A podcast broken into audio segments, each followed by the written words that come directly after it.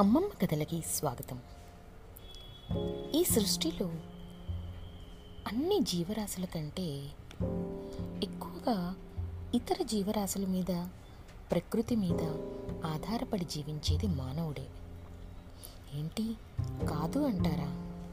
అయితే మీరు ఈ రామయ్య కథను వినాల్సిందే. అనగనగా ఒక ఊరు. ఆ ఊరిలో రామయ్య అనే రైతు ఉండేవాడు.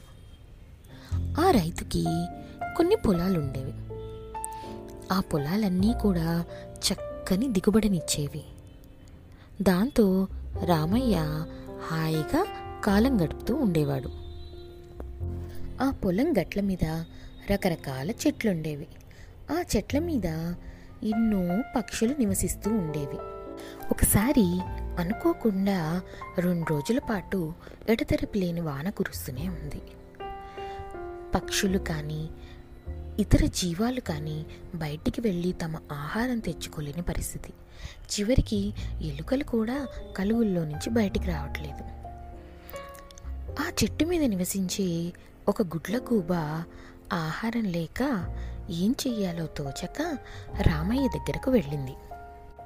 రామయ్య నాకు నా మిత్రులకి కొన్ని గింజలు ఆహారంగా ఇస్తావా? రెండు రోజుల నుంచి వాన వల్ల బయటికి వెళ్ళలేక ఆహారం లేక శుష్కించిపోతున్నాము అని అడిగింది గుడ్లగూబ.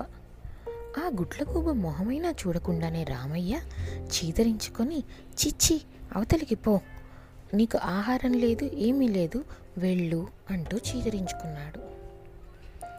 పాపం గుడ్లగూబ అయినా కూడా జాలిగా రామయ్య చూడు ఆ బోనులో పడ్డ ఎలుకనైనా ఇవ్వు.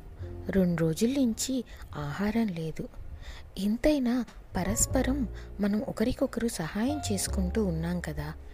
నేను నీ పొలానికి చీడ పట్టకుండా అలాగే నీ పొలంలో ఎలుకలు తిరగకుండా మేము కాపాడుతున్నాం కదా అని అడిగింది గుడ్లగూబ ఏంటి?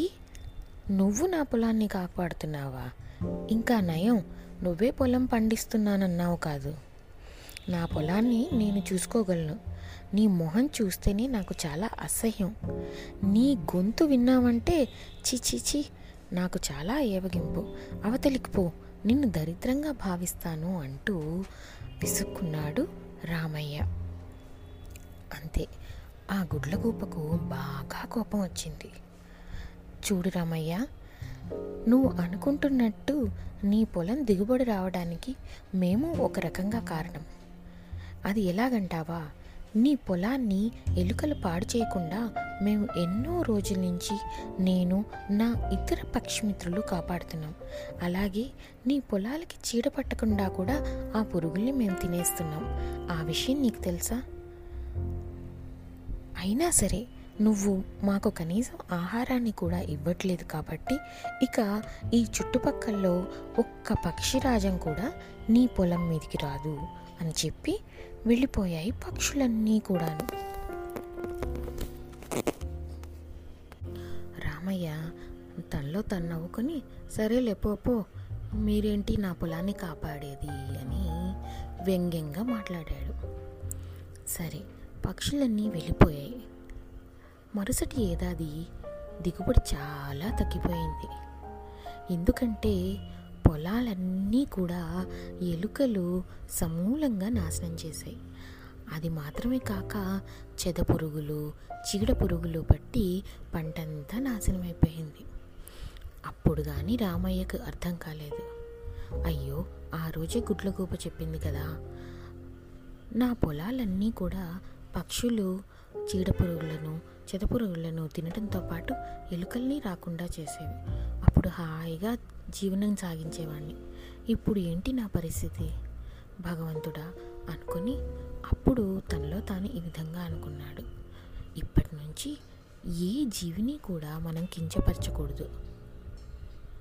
మనం వాటి మీద ఆధారపడి ఉన్నాం అని నిజాన్ని తెలుసుకున్నాడు రామయ్య. సరే మరి ఇప్పటికైనా అర్థమైందా? మనం ప్రకృతి మీద ఇతర జీవాల మీద ఎంతగా ఆధారపడి ఉన్నాము? అలాగే ఎవ్వరినీ కూడా కించపరచకూడదు అనే నిజాన్ని కూడా మనం తెలుసుకోవాలి. ఇక సరేనా? కథ కంచికి మరి మనం ఇంటికి.